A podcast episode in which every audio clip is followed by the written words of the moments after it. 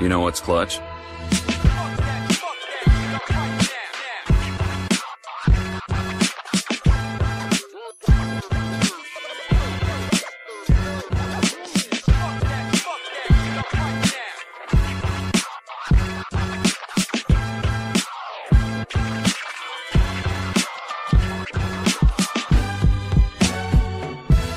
Willkommen zu Klatsch, dem NBA-Podcast. Mein Name ist Pascal und in der Leitung habe ich Gott sei Dank wieder den Mr. 305 Timo. Was geht ab, mein Bester? Ja, moin. Alles gut und bei dir? Ja, ich habe zwar immer noch einen trockenen Mund, weil ich mir den Mund gestern ohne dich äh, so fusselig geredet habe beim G-League-Podcast und ich bin heilfroh, dass ich jetzt wieder dich in der Leitung habe und nicht hier gegen eine weiße Wand reden muss. Vielen Dank. Ich hoffe einfach, dass es trotzdem einigermaßen hörbar war. Du hast mir ein kleines nettes Feedback gegeben, was mich auf jeden Fall sehr gefreut hat. Und die allgemeine Resonanz auf Twitter zumindest war ja auch ganz nett.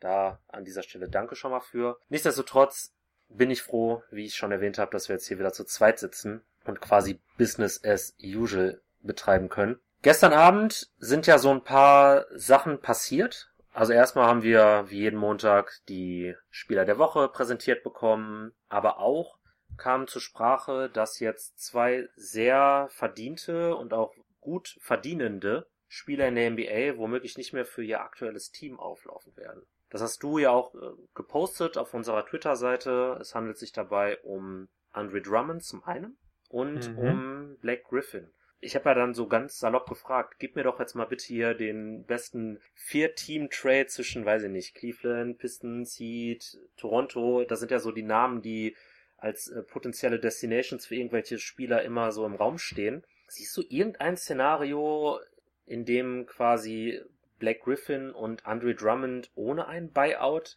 das Team wechseln können? Ja, es ist schwierig, ne? Also, es, also bei Blake ist es für mich ausgeschlossen. Hm. Also es würde mich sehr überraschen, äh, wenn wir da irgendwie äh, die Tage bis zur Deadline wirklich einen Trade sehen. Außer eben, es ist halt so ein immenser Vier-Team-Trade. Aber wie du selber gestern festgestellt hast, A, find mal vier Teams und B, dann stopf mal alle Mäuler, ne? Ja.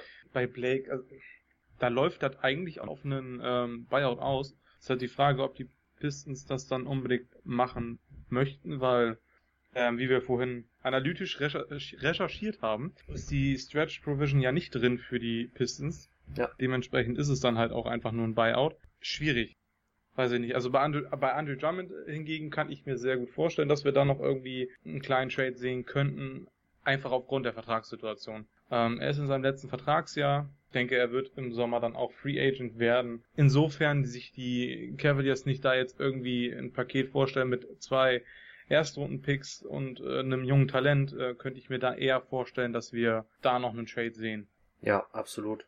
Zumal bei Drummond ist jetzt aber auch die Frage, Toronto wurde ja in den Raum geworfen. Ich sehe halt keinen direkten Deal zwischen den Cavaliers und den Raptors, muss ich ganz ehrlich sagen, weil die Raptors, die geben ja nicht einen ihrer gut verdienenden Spieler, die ja dann auch produktiv sind. Das ist ja nun mal so. Die haben halt eben nicht diese krassen äh, Füllerverträge, so wie zum Beispiel die Heat.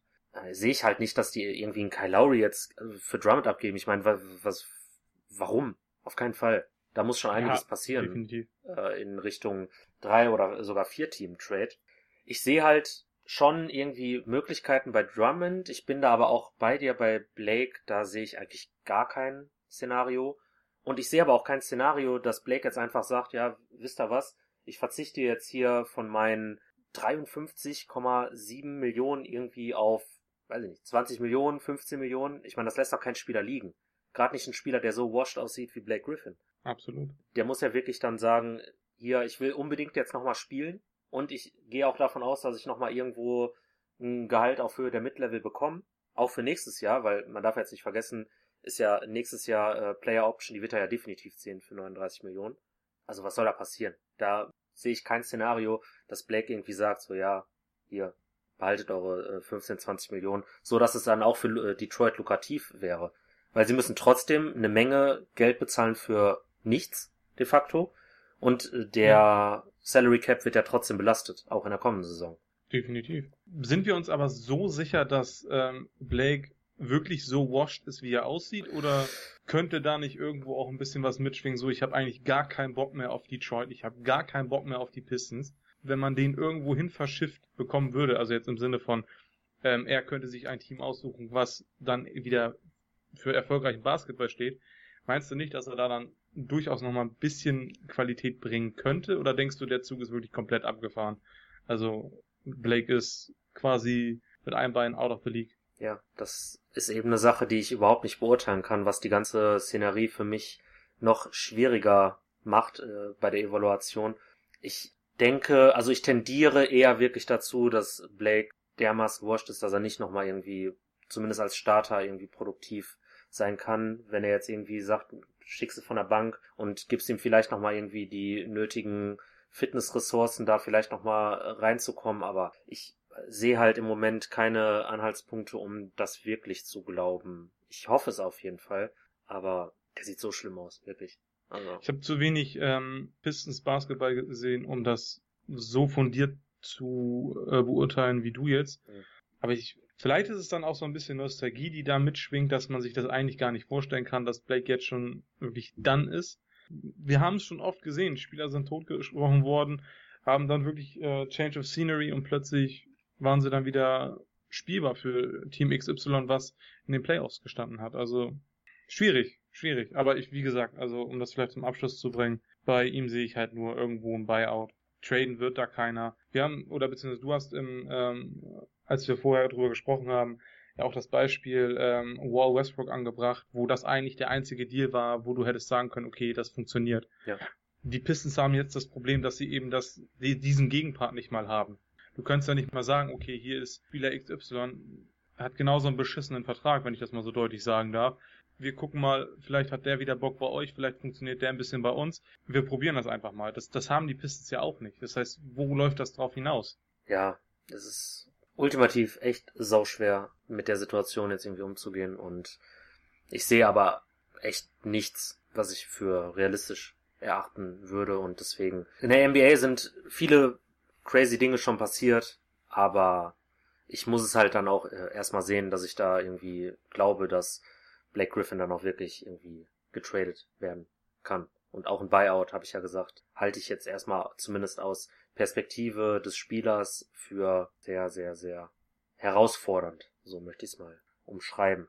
Ja, absolut. Ähm, aber wenn wir das Thema schon haben, und du hast es ja vorhin auch auf unserer Twitter-Seite ähm, gepostet, was ist deine Meinung zu Jeremy Green, der sich zu Andre Drummond und seiner Situation geäußert hat? Ja, absolut Real Talk, absolut nicht zu 100% Zustimmung, weil er hat dann auch irgendwie wieder Kyrie Irving mit reingebracht und wir haben ja jetzt auch im Vorfeld schon gesprochen. Klar, jeder geht mit, äh, mit seiner mentalen Gesundheit anders um. Ich habe dir ja auch zum Beispiel gesagt, was ich jetzt so im äh, Lockdown gemacht habe, dass man da irgendwie auch wieder auf die Gefühle anderer Menschen vielleicht auch ein bisschen scheißt, um sich so ein bisschen selbst zu belustigen und zu bespaßen, sage ich jetzt mal. Das ist nichts, worauf man stolz sein kann. Ist aber dann auch wahrscheinlich so, dass dann einige Leute, wenn man wenn ich denen das jetzt quasi erzählen würde, was ich dann quasi so fabriziere, dass sie sagt, dass sie sagen würden, ja, okay, aber dann kann es ja nicht so scheiße gehen, wenn du da quasi so ab, abgewichst in einigen Situationen vorgehst. So, deswegen, ne, der hat ja über Kyrie Irving gesprochen und seiner, seinen Gesundheitsproblemen oder mentale Gesundheitsprobleme. Da stimme ich nicht zu 100% zu, aber alles andere, was jetzt quasi um diese Rechte der Spieler und Trade-Szenarien und äh, quasi die Kommunikation halt einfach angeht,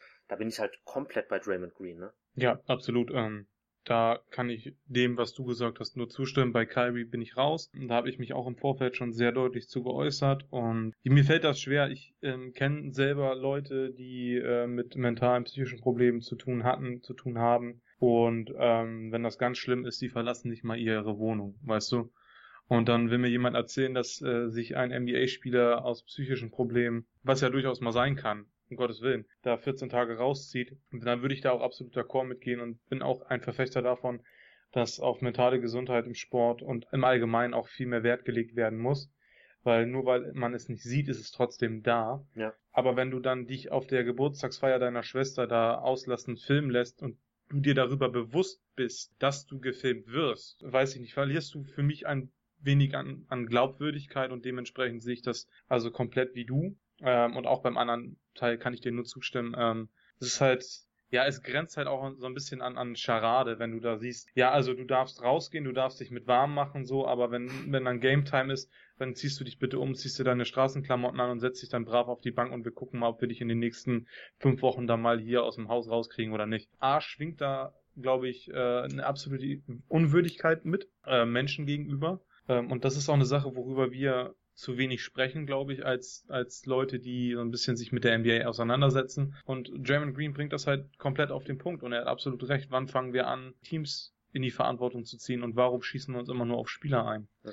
Vielleicht ist es einfach das, das System, mit dem wir groß geworden sind, mit dem wir ja die NBA kennengelernt und kennen und lieben gelernt haben. So ist es ja am Ende des Tages trotzdem. Ähm, aber vielleicht ist das so ein kleiner Anstoß in die Richtung, dass man ähm, ja, die Teams, die Ownerships einfach auch mal ein bisschen mehr in die Verantwortung zieht und mal überlegt, so die Art und Weise, wie das gehandelt wird, das geht anders. Man kann immer noch sagen, okay, wir wollen gucken, dass du eventuell ähm, woanders spielst, perspektivisch, wir werden dich im Sommer nicht bezahlen. So, aber so lange wollen wir, dass du spielst, wollen wir, dass du trotzdem dich präsentieren kannst. Darum geht's ja irgendwo auch, ja. dass der Spieler weiter die Chance hat, ähm, sich zu präsentieren.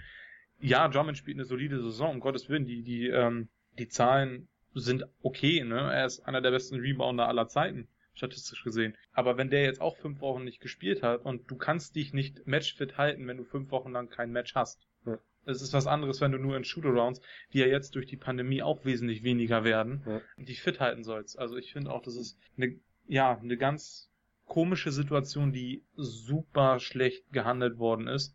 Ja, auf jeden Mehr Fall. möchte ich gar nicht dazu sagen. Also genau. Glaube, Nur nochmal zu Kyrie. Also wie gesagt, damit das jetzt nochmal ganz, ganz klar auch ist, ich bewerte jetzt nicht unbedingt seine Coping-Strategien, seine Bewältigungsmechanismen wie gesagt, ich habe da auch so meine eigenen und ich bin ja jemand, der davon auch durchaus betroffen ist, gerade jetzt halt auch in der Zeit in der Pandemie, wo eben so mein Sport und mein ganzer Alltag, womit ich mich halt sonst immer so on track halte, ist halt nur mal weggefallen und das ist für mich auch eine äh, krasse Herausforderung gewesen. Und ich habe auch Sachen gemacht, die nicht jeder nachvollziehen kann, das ist ja auch das, was ich eben meinte, aber letztendlich muss man dann auch ich muss mit dem Echo leben können, wenn ich irgendjemanden auf den Schlips trete und ich finde dann auch, äh, Kyrie steht ja auch nicht nur in Verantwortung sich selbst und seiner Psyche gegenüber, sondern er ist ja nun mal auch irgendwo angestellt und hat dann auch zumindest, sollte er so eine Art von Feingefühl beweisen, was er meiner Meinung nach da jetzt eben nicht gemacht hat. Alles gut, ich habe da meine Meinung zu. Er muss wissen, was er macht, aber da ist so der einzige Part in Draymond Greens Video, den ich jetzt halt nicht zu 100% unterschreiben wollen würde. Das, was du auch gesagt hast, dass man die Ownership in die Verantwortung nehmen muss, sehe ich irgendwo auch so. Oder zumindest, wenn man sagen will, man will jetzt nicht unbedingt an der Ecke des Feldes quasi ansetzen. Die Spieler sollten dann auf jeden Fall dieselben Rechte einfach haben, vom Grundprinzip her. Du kannst doch keinen Spieler irgendwie irgendwie damit abstrafen, wenn du öffentlichen Trade forderst oder irgendwie sowas oder dich in den Medien irgendwie etwas kontroverser äußerst, aber Teams können dann quasi so verfahren, dass sie einen Spieler dann in in äh, Straßenklamotten dann wieder auf die Bank setzen. Klar, ich verstehe das nicht. Zumal die Leistung von Drummond bin ich kein Fan von, mhm. sage ich ganz ehrlich. Also war mir auch ein bisschen überhyped. Aber es ist jetzt auch nicht so, dass Andre Drummond niemand ist. Also es ist ja wirklich schon jemand, von dem du gesagt hast, ey, der verdient hier, weiß ich nicht, ich glaube, seine 28 Millionen. Und der führt vielleicht die Liga auch immer noch in Rebounds an. Ich habe keine Ahnung, da habe ich nicht so den, den Überblick drüber, wer jetzt gerade die meisten Rebounds greift. Aber so, Bro, der, der ist schon wer. Also es ist jetzt nicht irgendwie ein End-of-the-Bench-Spieler, den du mal eben vielleicht raushalten kannst, weil du den nicht mehr präsentieren möchtest. So, dir geht's jetzt darum, der soll sich nicht verletzen und der soll gefälligst noch das meiste für uns als Team rausbringen. Und das ist auch eine Sache, da müssen wir oder zumindest ich dran arbeiten, in der Zukunft nicht immer so diese Teamperspektive einzunehmen. Weil ich finde schon, da sind Spieler und die Spieler sind auch definitiv Menschen, die auch in diesem Kontext ein bisschen zu wenig Rechte haben, beziehungsweise ich habe eben das Gefühl, dass sie nicht dieselben Rechte haben wie eben eine Ownership oder eine Franchise, ein Team, wie auch immer. Ja, definitiv. Und vielleicht sollte man auch jetzt, um vielleicht zu James Harden, dem Beispiel zu kommen, ich fand es irgendwo auch fragwürdig jetzt im Nachhinein, warum ähm, Harden ständig vor die Medien treten musste. Das ist auch so eine Sache, da fängt das für mich auch schon mit an. Dann schützt die Spieler doch jedenfalls so weit, dass du sagst, okay, Mediensache, da schicken wir andere. So, dann schickst du da halt einen Eric Gordon hin. So, für die drei Fragen, die sie stellen, juckt das auch keinen. Ich meine, klar, Medien werden trotzdem Sachen schreiben, wenn James Harden 14 Tage nicht vor den Kamera steht. Ist mir auch klar, aber so entgehst du jedenfalls ähm, ja dem Spiel, dass wir Aussagen nehmen und die dann uns so zurechtlegen, wie wir sie für unseren Artikel brauchen und um den Spieler möglichst in einer Rolle darstellen zu wollen. Andererseits kann der Spieler natürlich auch sich das Recht nehmen, um seine Agenda quasi öffentlich voranzutreiben. Ne? Also er sollte Klar. nicht gezwungen werden, aber prinzipiell sollte er schon die Möglichkeit haben, die Medien dann auch für sich zu nutzen, so wie es ja dann auf der anderen Seite auch gemacht wird. Das sieht man ja auch immer, wenn man irgendwie von Vogue oder von Shams irgendwelche Artikel liest, da schwingt schon mit, wer auch gerade die Information gegeben hat. Wenn der Klient eines Spielers das irgendwie sagt, dann wird der Spieler auf einmal so der ehemalige zweifache All-Star, der über die Karriere hinweg doppelt so viele Punkte aufgelegt hat wie in dieser Saison, aber dann werden halt die Karrierewerte genommen und nicht die Punkte aus dieser Saison. Also du verstehst, glaube ich, was ich meine. Der wird dann dementsprechend da porträtiert. Das schwingt halt alles mit. So Medien ist halt auch so eine Sache für sich. Aber ja, ich verstehe definitiv, was du meinst. Ja, also wie, du hast es, äh, du hast das, was ich sagen wollte, hast du dann ein bisschen besser verpackt. Es ist einfach ein Geben und Nehmen. Also du gibst den Leuten den Freiraum, sich äh, präsentieren zu dürfen. Auf der anderen Seite stehst du aber dahinter, wenn sie sagen, so muss jetzt nicht sein und überhaupt. Ey, krass, das ist auf jeden Fall jetzt wieder so ein bisschen der Geist des Barbershop Talks. Haben wir auf jeden Fall jetzt hier nochmal ein bisschen wieder rausgeholt. Bevor wir jetzt aber eigentlich wieder zu dem etwas, ja, objektiveren Award kommen, den wir heute besprechen wollen. Die Sachen, die wir jetzt bis hierhin besprochen haben, sind einfach nur der Tatsache geschuldet, dass in den letzten, keine Ahnung, wie spät haben wir es jetzt? 11.40 Uhr, also in den letzten zwölf Stunden irgendwie mal so passiert sind. Das wollen wir natürlich dann Rapid Reaction mäßig bequatschen. Aber eigentlich haben wir uns heute zusammengesetzt, um den Defensive Player of the Year Award zu bequatschen. Mhm. Da wie immer quasi meine Frage an dich. Wie gehst du davor? Was sind deine Kriterien? Wie viele Spieler hast du auf deiner Liste? Also zu Beginn einmal bin ich bei vier Spielern gelandet, habe auch definitiv jemanden ausgelassen, der bei allen anderen mit auf dem Zettel stehen wird. Ähm, ich weiß, es stand jetzt erstmal kontrovers, es hat aber einen Grund, den ich dann erläutere, sobald ähm, Pascal ihn dann genannt hat, weil ich weiß, dass er ihn nennt.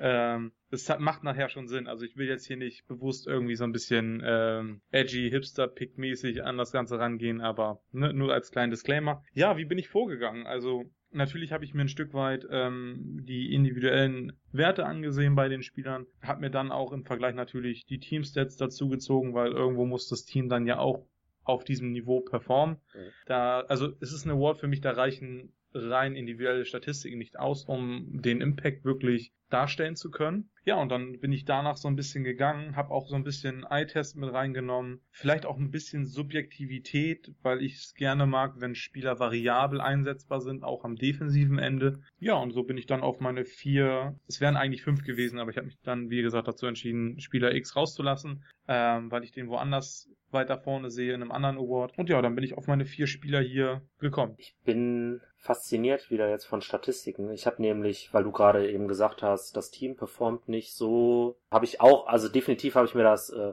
D-Rating der Teams angeguckt und da habe ich gestern schon gedacht, uh, da ist aber zwischen, weiß ich nicht, Platz 9 und 15 quasi sehr eng beieinander.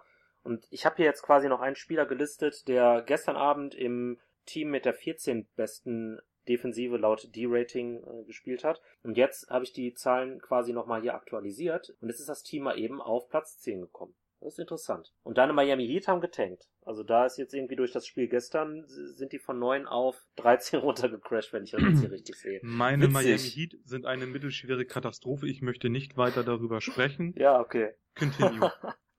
ah, das ist ja witzig, ey. Diese Zahlen, die machen mich fertig. Ja, ja ist halt, halt immer noch relativ, ja, Small Sample Size jetzt nicht mehr, aber da sieht man halt, wenn jetzt irgendwie ein paar Teams im 0,1 Bereich irgendwie unter, äh, unterschieden werden können nur, dann kann da auch mal ein Spiel noch ein bisschen was ändern. Ja, das ist interessant. Das unterstützt aber meine Agenda, wenn ich das jetzt schon mal spoilern darf. Wunderbar. Bin gespannt auf deinen ähm, Hipster-Pick an 1. Nein, oh, ich weiß nicht, ob das Hipster ist, aber lass uns äh, auf jeden Fall ähm, AD als einleitende Frage. Hast du AD jetzt noch in deinem Ranking? Ich habe ihn tatsächlich noch in meinem Ranking. Okay. Einfach weil er so präsent war über die Saison gesehen, was den Award angeht. Okay. Ähm, klar, jetzt, ich glaube, gestern Abend kam dann auch die Info, mindestens zwei bis drei Wochen. Ja. Also dann können wir schon mal davon ausgehen, weil wir über AD sprechen, dass es eher drei, vier Wochen werden sein, alleine schon, weil die Lakers nichts riskieren werden. Ich habe ihn trotzdem drin. Ich könnte es mir tatsächlich auch noch schön reden, wenn es wirklich nur zwei, drei Wochen sind, ihn am Ende der Saison, wenn wir dann unsere abschließenden ähm, Award-Podcasts haben, dennoch mit einzuführen. Aber klar, er ist jetzt so ein bisschen in der Wahrnehmung, ja, auch ein bisschen gesunken, einfach dadurch, dass er nicht spielen kann. Ja, absolut. Ich habe ihn jetzt halt bewusst dann auch rausgelassen. Zum einen, weil ich, der Eye-Test hat schon so gesagt, so ja, okay, nicht schlecht, ist okay. Und die Lakers haben ja auch immer noch die statistisch mit Abstand beste Defense der Liga. Von mhm. daher, on default hat er da einen guten Case. Aber ich habe den jetzt bewusst rausgelassen, weil ich halt äh, denke, zum einen rein individuell nur auf AD geschaut, wusste ich jetzt halt nicht, wie ich den Case untermauern soll und die Tatsache, dass er jetzt nun mal verletzt ist, die habe ich jetzt da quasi auch schon mit einbezogen, weil ich, wie gesagt, die Rankings gestern Abend äh, aufgestellt habe. Und wir gucken dann mal, ob sich das am Ende der Saison wieder ändern wird, weil ich denke, wenn er dann auch fit zurückkommt und dauerhaft spielen kann und vielleicht dann auch nochmal individuell ein paar Werte vorweisen kann, die ich dann auch benutzen kann, dann wird er bei mir auch definitiv immer noch in der Konversation drin sein. Ich bin mir jetzt auch gerade nicht sicher, habe ich ihn vor der Saison als DPOY getippt? Ich glaube schon, ne?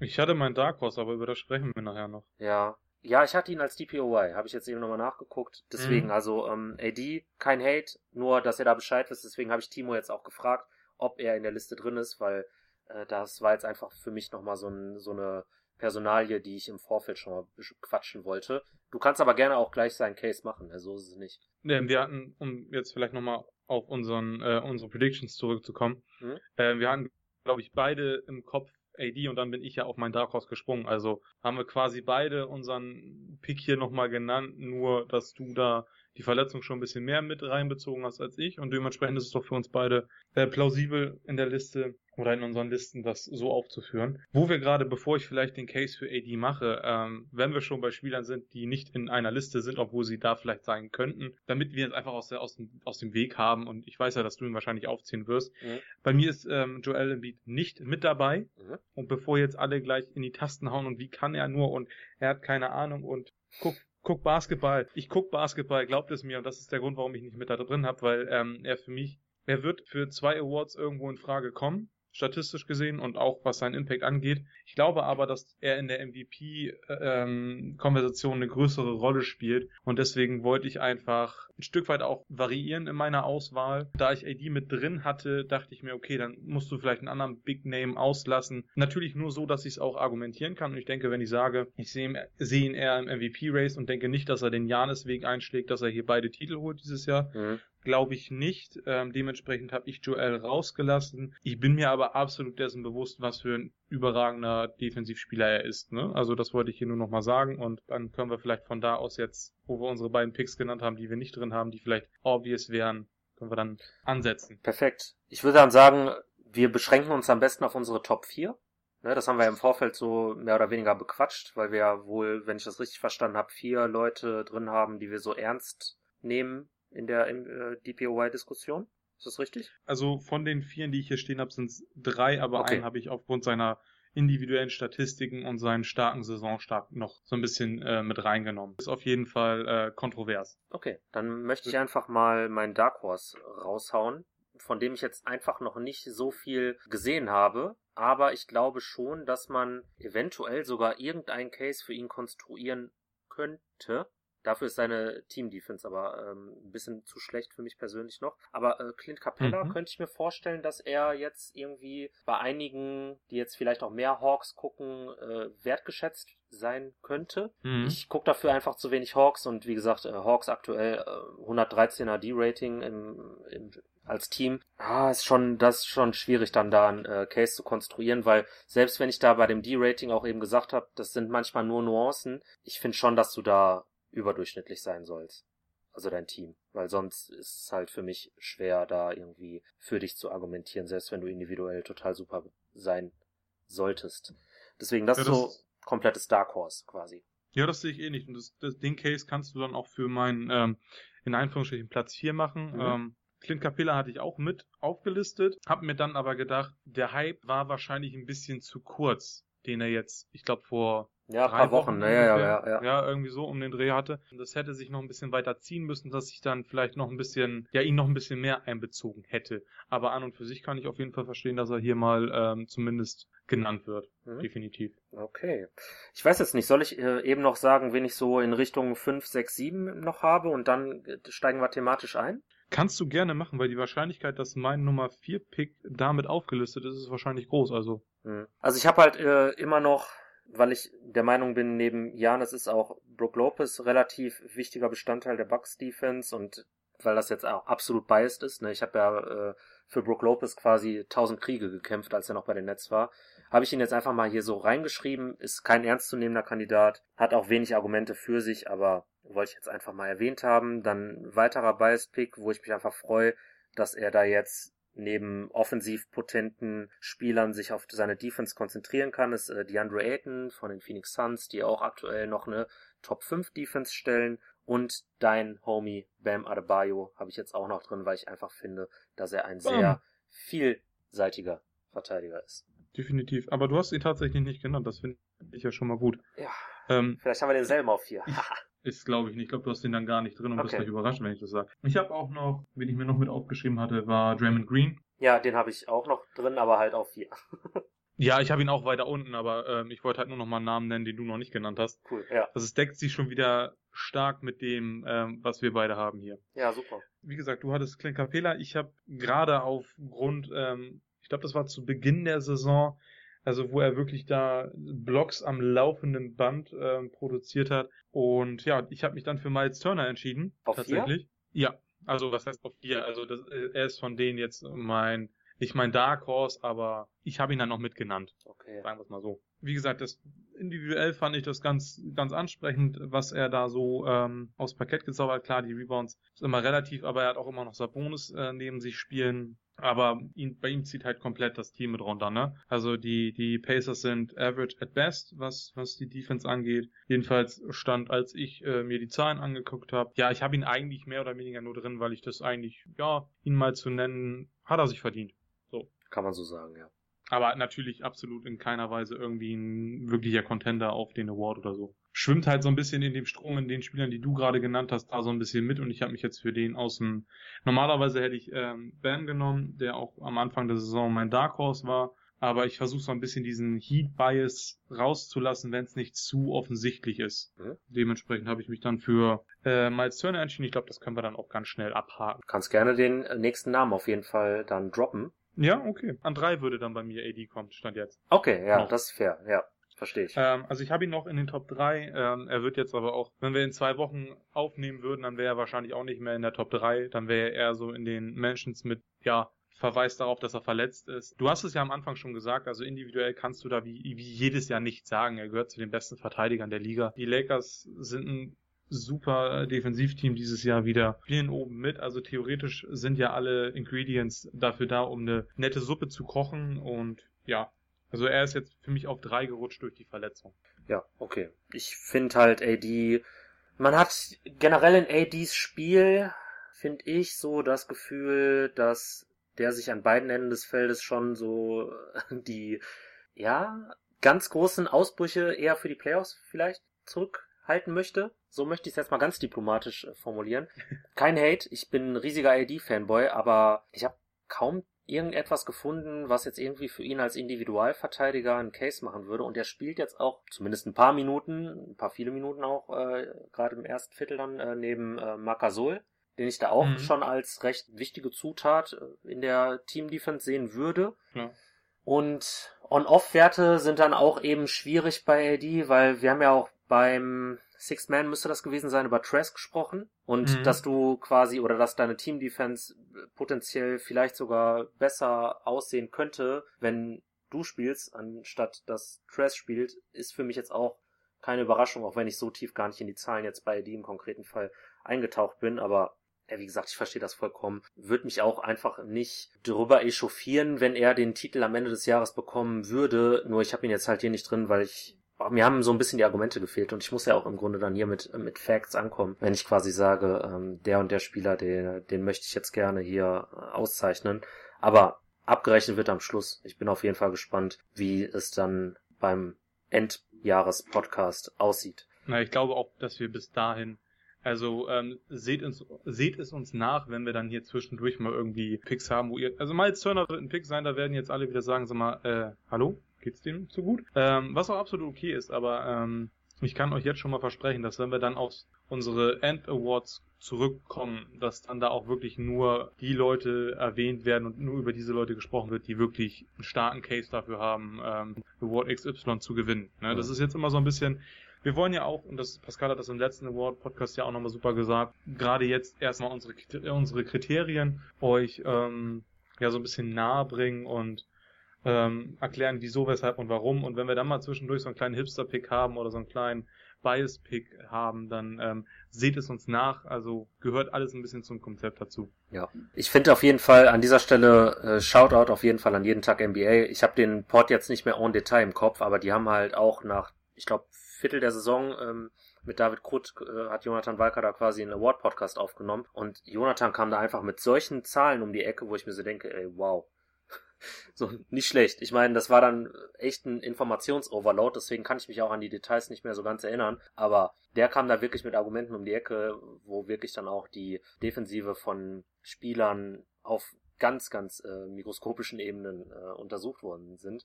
Und das ist ja auch schwierig, ne? Also, nur um das nochmal zu sagen, ich muss halt schon irgendwie sehen, okay, das Team ist gut, der fällt mir beim Schauen des Teams auf als vernünftiger Verteidiger oder als guter Verteidiger.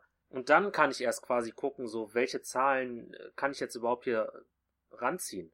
Es gibt ja einfach, das habe ich bei OG Ananobi im äh, Podcast gesagt, als wir da über die Raptors gesprochen haben, es gibt diese eine Defensivstatistik nicht, wie zum Beispiel, weiß ich jetzt nicht, ein O-Rating oder Points per Game, die quasi sagen, du bist krass. Das sind keine Blocks, das sind keine Steals, das sind keine Rebounds. Diese eine Zahl gibt es einfach nicht. Und das macht es halt auch so schwer, ähm, über den DPOY zu sprechen, meiner Meinung nach. Ja, es sind viele Indikatoren, die du da mit einbeziehen musst. Ja. Das wiederum widerspricht so ein bisschen unserem Barbershop-Talk und so ein bisschen Voll. locker über NBA talken und so. Deswegen ähm, verweisen wir auch immer gerne auf Jonathan und seinen Podcast oder auch auf andere Sachen. Ich glaube, du hast ähm, Talking the Game. War, genau, ähm, gestern Talking the Game den Shoutout gegeben. Und ich glaube, das unterstützt auch eigentlich immer nur unsere Devise, dass wir hier versuchen halt ähm, die deutsche NBA-Bubble auf Twitter und Co. so ein bisschen einfach ja zusammenzubringen. Auch ein bisschen lustig von denen, die früher über alles ähm, ja, über jeden getalkt haben und Shit getalkt haben, aber.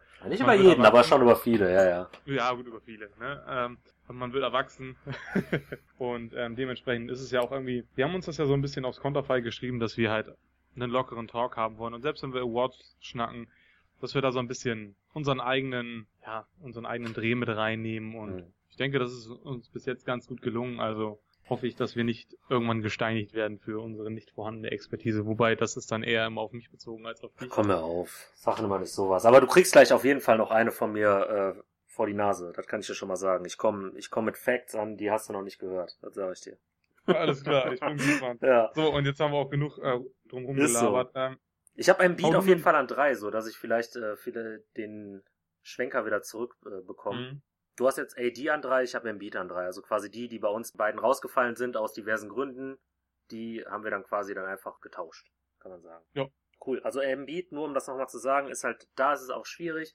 Guck mal, Dwight Howard, da kann man auch seine Meinung drüber zu haben, aber der ist halt auch, ich glaube, dreimal DPOY geworden oder so. Also der kann schon verteidigen, und wenn du dann siehst, so ja, wenn Embiid sich auf die Bank setzt, dann ist halt die Defense nur in Anführungsstrichen 1,6 Punkte auf 100 Possessions äh, schlechter. Was ist das für ein Impact? Der hat ja gar keinen. Und seine Gegner, die schließen auch tendenziell nicht allzu schlecht ab, wenn er die Würfe verteidigt. Aber dann denke ich mir so, ja, aber guckt euch Embiid an, so der ist halt einfach, also sein, sein Einfluss auf die Defense ist ja einfach nicht von der Hand zu weisen. Und er beschützt den Ring einigermaßen auch gut und hat halt auch diese Boxscore-Statistiken äh, durchaus mit äh, 2,5 ist er da so im Mittelfeld, was diese Stocks angeht, jetzt hier von meinen Kandidaten.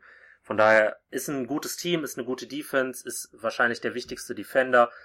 Ich habe aber auch gesehen, dass tatsächlich Ben Simmons immer noch äh, bei den Buchmachern auch noch ein Kandidat ist. Das heißt, er hat auch durchaus noch einen sehr, sehr, sehr starken All-NBA-Verteidiger neben sich spielen. Von daher habe ich ihn jetzt einfach mal so auf drei, weil ich finde, dass meine eins und zwei einfach die Defensive noch mal ein bisschen stärker ankern. Das ist jetzt kein Hate gegen Embiid. Äh, ich mag ihn nicht sonderlich, aber als Spieler ist er schon krass. Und ähnlich wie du es ja auch schon ausgeführt hast, ich werde ihn wahrscheinlich auch dann im MVP-Podcast dann etwas netter beurteilen als jetzt hier im DPOY Podcast. Genau, darauf wollte ich dann, oder das wollte ich eigentlich mit meinem Gestammel am Anfang über Embiid aussagen. Danke. Ja, das kam auch so rüber und ich finde das auch vollkommen legitim. Ich fand es auch irgendwie nicht gut, dass Janis, ja, also die, die, die Janis-Sache letzte Saison. Ne? Mal gucken, da kann jeder seine eigene Meinung zu haben. Ja. Wen hast du an zwei? Wen ich an zwei hab? Ich hab, ja, nee, ich bin gerade mit mir immer noch am diskutieren, ähm, ob ich jetzt echt all hipster gehe oder ob ich ähm, den Obvious One an eins lasse. Ja, lass den Obvious One an eins. Sonst kriegen wir zu viel Stress. Nein, aber mach. Nee, nee, nee, nee, ich lass den jetzt. Nee, komm, ist okay. ähm, nee, nee, nee. Ich hab mich mit Miles Turner schon so aus dem Fenster gelehnt, ey, alles gut. Ja, finde ähm, ich auch. Aber selbst Nummer zwei wird für viele ähm, jetzt kritisch zu sehen sein. Aber naja, er selbst sieht sich als besten Defender der Liga und ich kann es irgendwo auch tatsächlich ein Stück weit nachvollziehen. Deswegen habe ich Ben Simmons an zwei. Oh, wow. Ja, okay, das ist ja das, was ich eben meinte, ne? Okay, interessant. Ich weiß, äh, dass einige Statistiken eher negativ für ihn sprechen würden. Dem bin ich mir durchaus bewusst. Aber ich habe am Anfang zu dir gesagt, ähm, als wir unseren Call gestartet haben, ich mag variable Spieler. Mhm. Wenn Ben Simmons eins ist in der Verteidigung, dann variabel einsetzbar. Der kann wirklich theoretisch eins bis fünf verteidigen. Okay, ja. Von seinen Anlagen her. Ich würde halt auch unbedingt einfach gerne mal, Janis zählt für mich nicht als Flügelspieler. Ähm, ich weiß, Kawhi ist es vor Jahren geworden, aber ich würde halt auch gerne mal wieder jemand anderes als ein Big Man, als ähm, Sieger des Awards haben. So, also ist das vielleicht ein bisschen sehr biased, was ich hier dann äh, an den Tag lege, was äh, die Picks angeht. Ähm, aber ja, ich habe mich für Ben Simmons entschieden und jetzt darfst du mir Gründe nennen, warum das falsch ist. Nö, ich möchte da gar keine Gründe zu nennen. Es ist eine Schwäche in meinem Ranking auf jeden Fall, dass ich mich dieses Jahr erneut auf äh, Big Man äh, fokussiert habe. Ich habe über äh, Tate nachgedacht bei Houston, weil ich, glaube ich, äh, auf Twitter von äh, Elijah Ones Erben, äh, Shoutout an dieser Stelle, gesehen habe, dass yes, man da sir. vielleicht eine, eine Kampagne für ihn starten kann.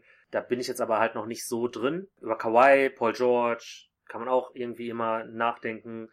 Und mir ist es aber zu schwer gefallen, da irgendwie einen Case zu machen. Deswegen habe ich mich einfach voll auf Big Man fokussiert und deswegen bin ich auch froh, dass du hier äh, Ben Simmons reingebracht hast. Ich kann ihn noch weniger leiden als Embiid, aber das ist halt Sixer, so, was soll ich dir sagen? Aber Nee, ist cool. Ich, ich, ich respektiere das und ich respektiere auch den Hustle da von Ben Simmons, dass er auch ohne oder mit einem unkonventionelleren Spiel, so möchte ich es mal sagen, bei seiner Körpergröße, trotzdem halt in dieser All-NBA, All-Star, Franchise-Player Konversation immer noch drin ist. Ja, und man darf bei ihm auch nicht vergessen, er ist letztes Jahr ähm, All-NBA Defensive First Team gewesen, wird es yes. dieses Jahr wahrscheinlich auch wieder werden. Oder mir ist das Spiel äh, gegen die Trailblazers so im Kopf, wo er ähm, Damian Lillard verteidigt hat und den wirklich sehr stark verteidigt hat. Ich glaube, der hat zwei, drei Würfe gegen äh, Ben getroffen, wenn ich mich nicht ganz äh, jetzt falsch erinnere. Ähm, und ja, und Dame ist on fire, ne? Also. Ja, genau. Und ähm, man muss halt auch irgendwo, ich habe es ja eingangs erwähnt, ich habe mir natürlich auch die Teamstatistiken angesehen und die Sixers sind defensiv gut. Absolut. So, und wenn ich sage, ich habe Embiid nicht mit drin, muss ich ja aber irgendwie einen Spieler mit dabei haben, der das dann auch in dem Award Race ähm, widerspiegelt. Wird er es beim reellen NBA Award sein? Wahrscheinlich nicht. Mhm. Habe ich mich jetzt für ihn entschieden, weil ich Embiid auch rausgelassen habe? Vielleicht. Aber ich finde halt auch einfach, ähm, ja, ein bisschen mehr Liebe für Flügelverteidiger in der Liga fände ich halt ganz nice. Auf jeden Fall. Ich glaube durchaus, dass Ben Simmons ähm, auf Jahre gesehen einer der besten Verteidiger der Liga sein wird. Und mich würde es echt nicht überraschen, wenn er irgendwann den Titel ähm, tatsächlich auch mal gewinnen wird, den Award. Ja, kann man ja Würde mich nicht wundern. Okay. Dann hast du auf jeden Fall meine 2 an 1. Deswegen lass uns über Rudi sprechen, Fragezeichen. Yes, sir. Alles klar, reden wir über Rudi. Rudi, Brudi. Ja, Jazz, Team der Stunde, zweitbeste Defense, vielleicht sogar ultimativ, wenn es drauf ankommt, und wenn man unbedingt einen defensiven Stopp oder eine defensive Possession haben möchte, vielleicht sogar das beste Defense-Team, wobei da am Flügel ein bisschen was verloren geht. Aber ja, Rudi auf jeden Fall äh, zu Recht auch über Jahre hinweg stetiger Anwärter und Favorit auf den Award.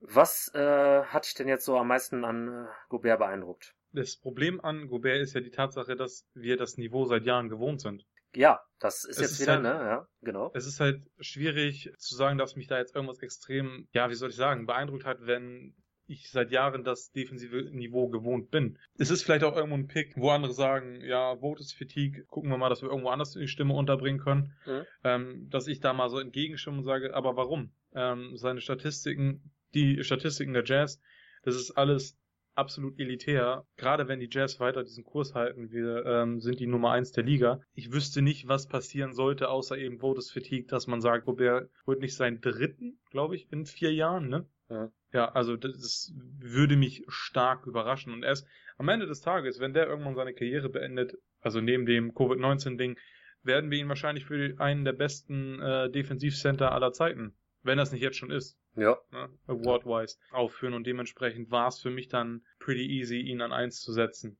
Mhm. Es wäre für mich vielleicht ein bisschen was anderes gewesen, wenn, wie du gesagt hast, die Flaws, die AD da teilweise hat, dass du das Gefühl hast, er nimmt sich so ein bisschen zurück. Ist immer noch sehr gut, aber nimmt sich halt ein bisschen zurück in gewissen ähm, Situationen.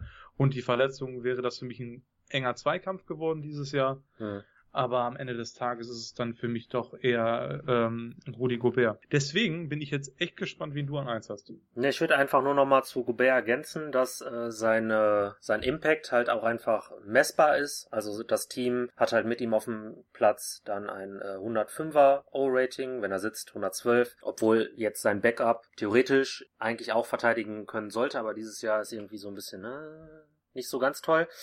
Hm der Rebound oder die Jazz rebounden dann auch recht gut, wenn er auf dem Parkett steht. Er hat auch hier jetzt von den Kandidaten, die ich auf der Liste habe, mit ihm auf dem Feld eine fast 55-prozentige Rebound Percentage. Das ist Bestwert. Ich finde jetzt Rebounds sind eher ein softer Faktor, aber eine Rebound Percentage ist für mich halt nochmal ein bisschen schwerwiegender als individuelles Rebounding, weil als Big Man hast du dann nun mal auch bei den Boxouts äh, enormen Einfluss darauf, wie die Team-Rebound-Situation ist.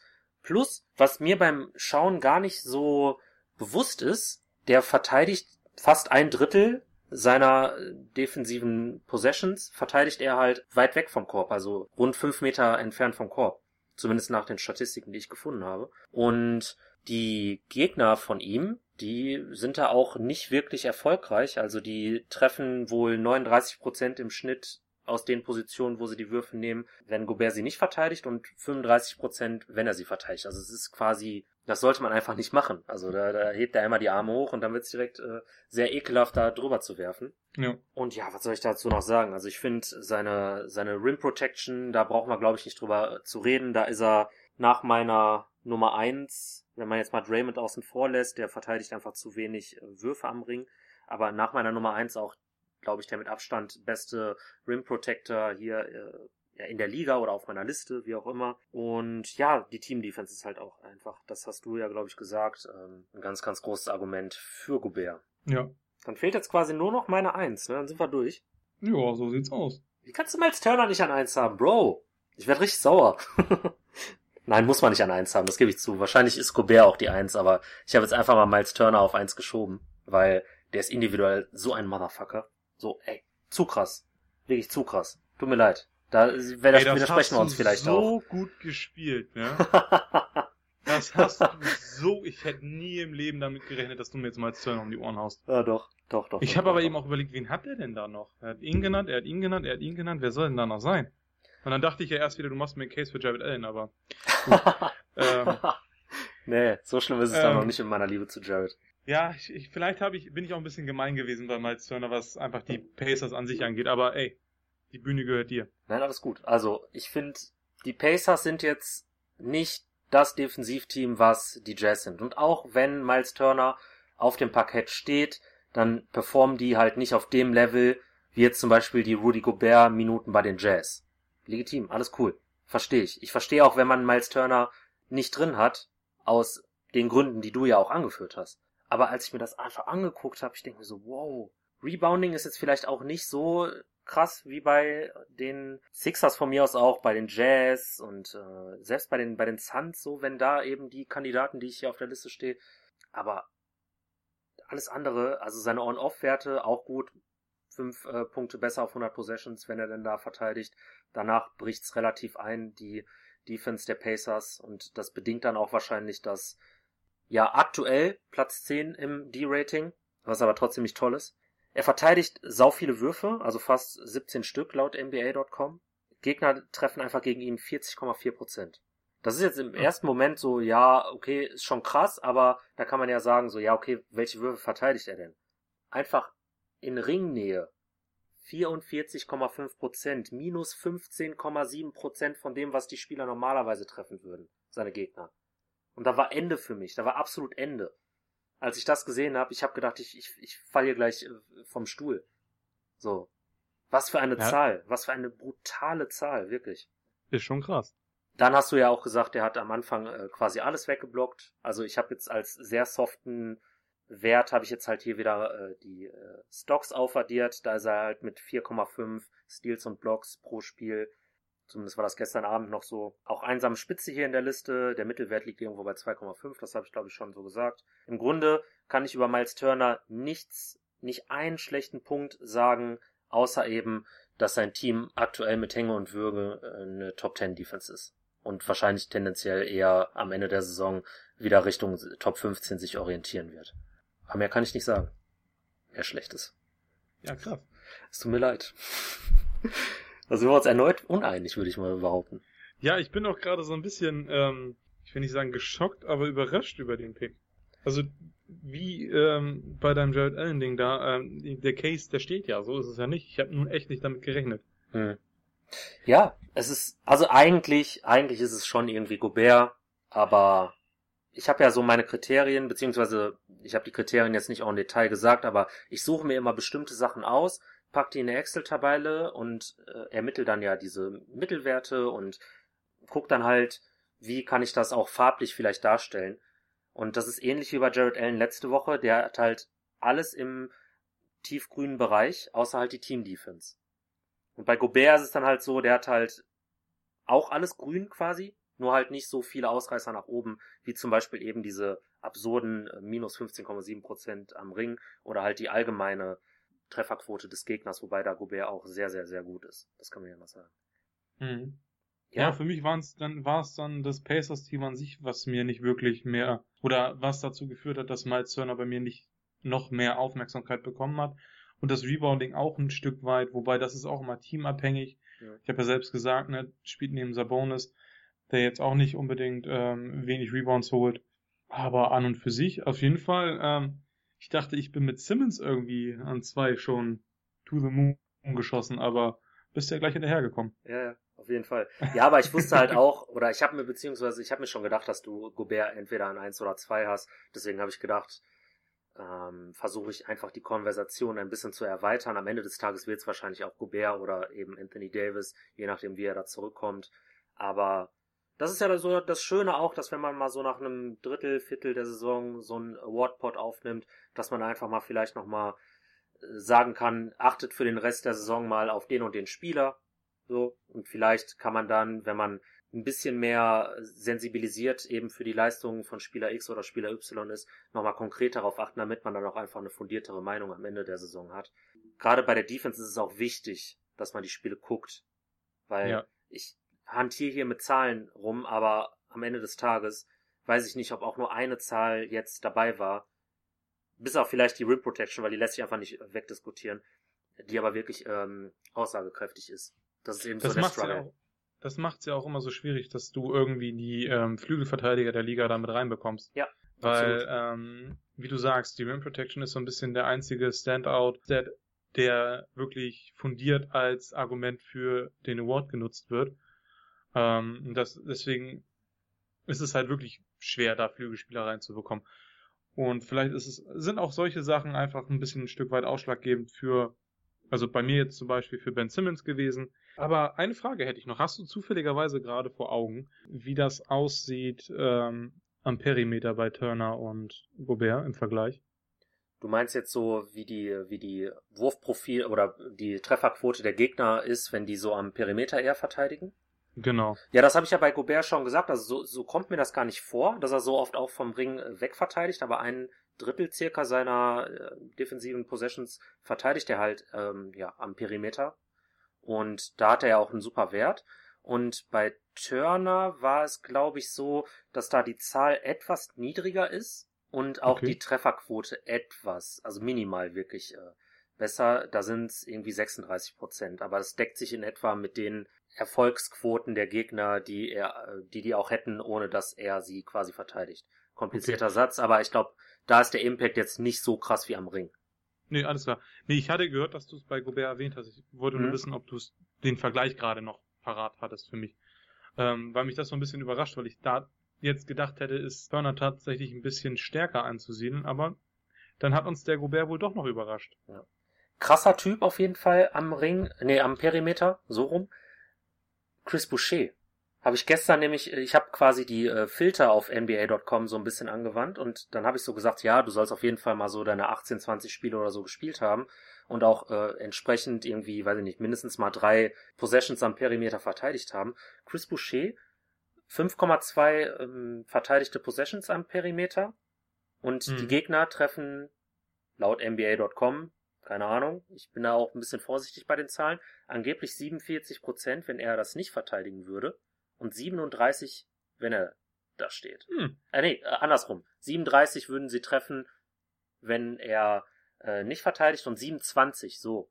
Also die Differenz von 10, die hatte ich im Kopf. Müsste 27 gewesen sein. Ich Was aber ein gesagt, absurder Wert ist. So, wow.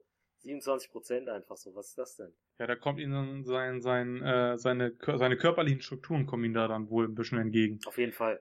Aber Ähm. das auch nochmal als Argument, so, wir haben ja bei Six Man, glaube ich, über äh, Chris Boucher definitiv gesprochen, vertiefender als äh, beim MIP. Und das ist auch so eine Sache, so, da kann, glaube ich, kein anderer Sixth Man irgendwie so ein Argument liefern.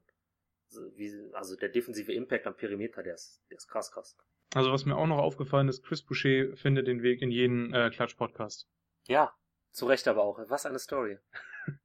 Obdachlos mit Ja, geiler 16. Es gibt äh, ja, irgendwie eine Weiß-Dokumentation auf äh, YouTube. Kann man sich mal geben. Die dauert auch, glaube ich, gar nicht so lange. Oder die geht nicht so lange.